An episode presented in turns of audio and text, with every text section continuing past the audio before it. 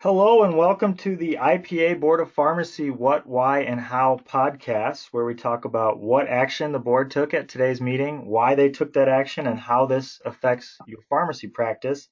Uh, I am Casey Ficek, IPA's Director of Public Affairs, joined today by Sue Mears from the Board of Pharmacy, virtually, of course. Uh, Sue, I know uh, you might be surprised, but we didn't let a global pandemic get in the way of today's podcast.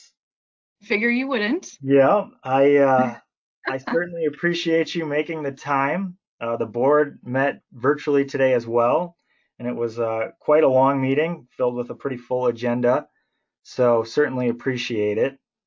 Not a problem. I, uh, I know it's hard to believe that last time we did this in February, it was in person, so it's certainly a different world now. Right.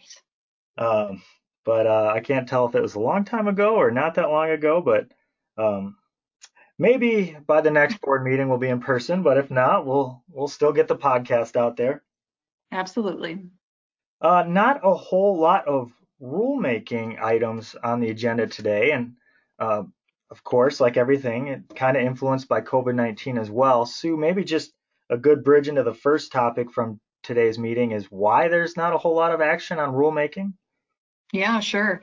Um, so if uh, folks recall back at the February meeting, the board did vote to file for notice of intended action, two separate rulemaking actions. And um, once rulemakings are filed, the first stop in that process is um, the governor's office for an initial review, and then the governor's office has an opportunity to ask any questions, um, express any concerns that they might have about that rulemaking. Um, and so since that first step is the, the uh, governor's office, those rules were filed around the middle of March. Um, and that's, of course, when COVID was rearing its ugly head. And so we did get a notice from the governor's office with a request to pull back all um, pending rulemaking action until things die down and they have an opportunity to refocus on that. So I did pull those filings back and I will just uh, sit patiently and wait for the governor's office to give us the okay to start that rulemaking process over again. Yeah, and it's it's not just limited to the Board of Pharmacy. It, right. Yeah. Yep. A DHS Rule too that some of you might be familiar with that affected pharmacy that's on delay as well. Um, Correct. Um, there's kind of unique circumstances, and I think more questions than answers probably at this point. A lot of wait and see, and I think that's really similar to the uh, the legislative session as well, where everyone's kind of on a wait and see. I know for the board's legislation and IPA's legislation, uh, we were kind of at that real crunch time before the second funnel Right. Uh, when everything kind of just got put on hold over the weekend. Like it, it happened very fast. And, yeah. Um, you know, the good thing is all of our, our legislation was still alive. Um, it was going to be a tight squeeze, I think, but, uh, at the moment it's all still alive, but it's just going to be hard to say what session looks like when they come back. I know there's a lot of different discussions regarding how much work they'll be able to get in. So, yeah. like, like so much, I think in life right now, it's kind of a wait and see, and we'll certainly keep you updated. Well, now that we've kind of crossed off the rules discussion, which takes up most of the uh, podcast um, usually, I think it's a great opportunity just to highlight all of the work the board has been doing to try and adapt and respond to the COVID 19 outbreak. And Sue, I, I, will just take this opportunity to thank the board. I think um, it's certainly a great example of this is Mindy. responsive um, you guys are most of the time. Not most of the time, all of the time. No, he is working remotely. Can I help you? Excuse us for a second, having some technical difficulties here. okay. Mm-hmm. Well, folks, we are doing this over GoToWebinar. And, uh, you know, at this point, I think we're just going to plow ahead right through that. Yeah. Yeah. Uh, so certainly appreciate you bearing with us. You know, we're not professionals. Uh, so hopefully, uh, this is a good little moment of levity in your day here and a nice little laugh as our office administrator, Mindy, took a phone call there because she is on the line as well. So, thank you for bearing with us. Uh, and we're just going to move on from that. But anyway, um, I was in the process of thanking the board, Sue, for being responsive and, and really staying, I think, on top of sort of all the issues as they arise. And a big part of that was some of the um, waivers and guidance that the board issued back in March. Do you maybe uh, want to take a, a, second to walk through some of those items if, if folks aren't familiar with that? Um, I know the board didn't necessarily take a vote um, to update any of that today, but I think it'd just be helpful to talk about that as that was part of the discussion at the meeting. Sure, yeah. So, um, you know, the board has tried very hard to be um, flexible with licensees and then to also be responsive to the proclamations of disaster emergency that the governor has um, signed, and she has signed multiple proclamations. So um, it, she provides a lot of relief to regulatory um, issues with licensure and registration. Um, so after each one of those, the board has tried to timely get a response or a guidance out to let pharmacists know how they will be um, implementing the governor's proclamations. Um, and that's, and then they've also had just the general statement of enforcement discretion for for things that go beyond the the governor's proclamations. Um, but it, you know, some of the highlights, I guess, from the governor's proclamations and regulatory relief are for tech trainees who are not able to sit for their exam, but then their tech trainee registration expired in March or April. The um, proclamation gives them a little bit of time um, to still practice as a technician um, until they can get seated for their exam. And I guess I'll I'll note that we just got official notice from PT, PTCB that they will be offering online proctoring for their exams. So that will really help free up that testing site capacity. Yeah. Um, so that's good news. Um, so the governor's proclamations also kind of addressed continuing education as a condition for license renewal, and I'll talk about that a little bit more uh, in a little bit. Um, but just general license and registration renewal for those folks whose license and registration expires during the proclamation period. It gives them some flexibility to uh, to still be able to practice, and if you renew late, not to have a late penalty fee. Um, there were, uh, of course, relaxations on the requirements for a background check because, of course, going and getting fingerprints um, is not quite easy to do right now. Um, and then, of course, with respect to um, pharmacist interns who are graduating and wanting to take their NAPLEX and MPJE or pharmacists who are wanting to transfer license into Iowa and needing to take the MPJE who cannot um, get seated for an exam. Um, all of those things are addressed in the governor's proclamations and that the board has tried to have a reasoned, um, reasonable response and way to implement the governor's proclamation to provide that flexibility for people to still do what they need to do um, until they can um, get that background check or get that um, test scheduled and to be seated for that exam.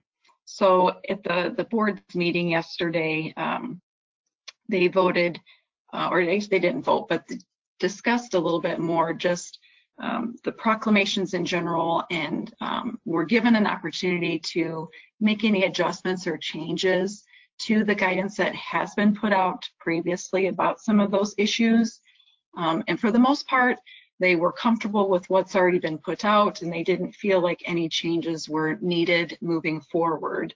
Uh, but there were two areas, um, if it's okay, Casey, to just move on to these other, these yeah. two specific areas um, that um, now are becoming applicable as we get near this period where graduates will be they'll be graduating and wanting to seek licensure as well as pharmacists who are due to renew their pharmacist license by July 1 in, in questioning if CE um, what the requirements will be for CE. So um, I'll go with the easier one first and talk about the continuing education requirement for upcoming licensure.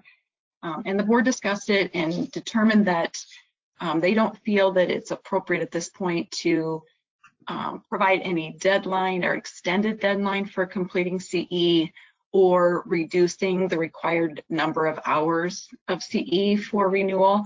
Um, what they determined was that um, if there's a, an individual pharmacist that feels that they will be impacted by COVID-19 in their ability to complete their CE, they're welcome to file a petition for a waiver to the CE rules um, that the board can consider at their June 24th open session meeting, and that would give them an opportunity to get that waiver before they have to renew by July 1. Um, so that's how the board felt that the CE could be dealt with um, without providing um, or reducing the number of hours uh, required. They just felt like they would prefer to handle it on an individual case by case basis. Gotcha. Yeah, and I'd imagine, you know, with the just amount of virtual CE that's available, um, you know, in the past that I can certainly see where the impact would be, but uh, there are quite a few options, including this podcast. Yeah. So, yep. Um, but good to know that if you are listening and someone that feels like um, maybe COVID 19 has um, put a barrier to uh, obtaining your CE, to keep that June meeting in mind.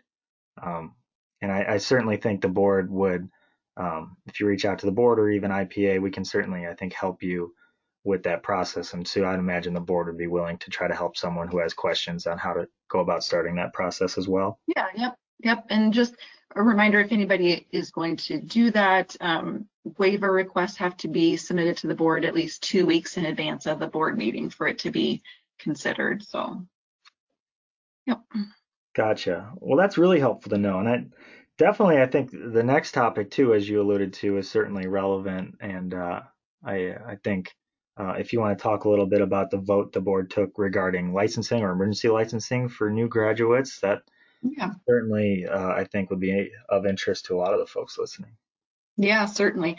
Um, so more specific um, guidance will be coming out, will be published once we get it all drafted and finalized. Um, but the board did have um, a robust discussion about the topic of uh, granting an emergency pharmacist license to a graduate pharmacist intern.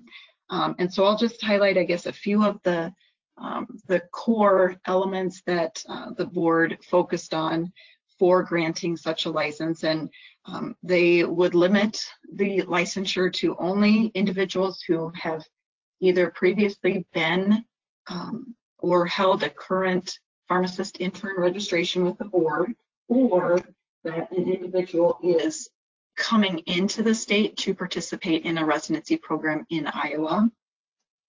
Um, they would, um, the board would expect to have proof of graduation from their ACPE accredited College of Pharmacy. They would want to see proof that the um, applicant has um, registered through NABP um, for licensure and registered to take the exams.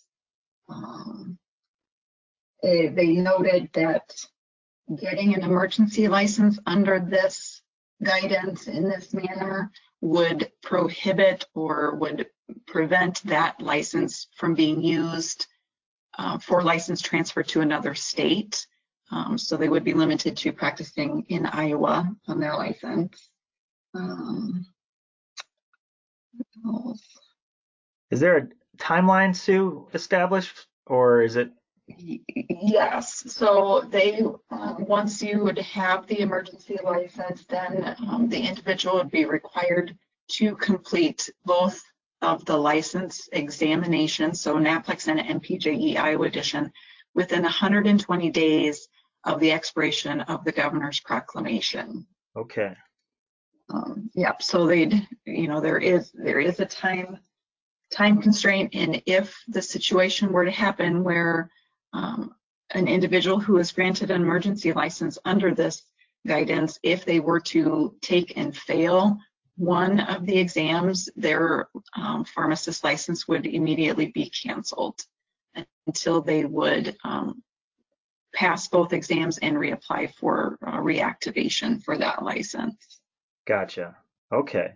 And currently, as it stands, the, the governor's proclamation is set to expire on the 27th. Correct. Now that could be extended. Um, Correct.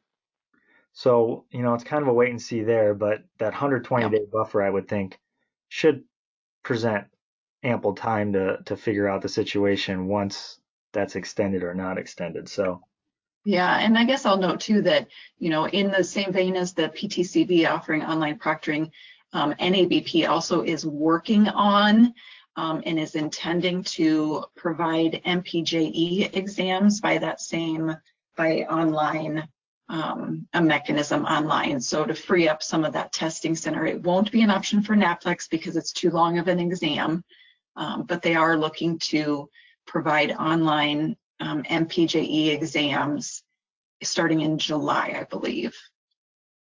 Okay, yeah, good to know there as well.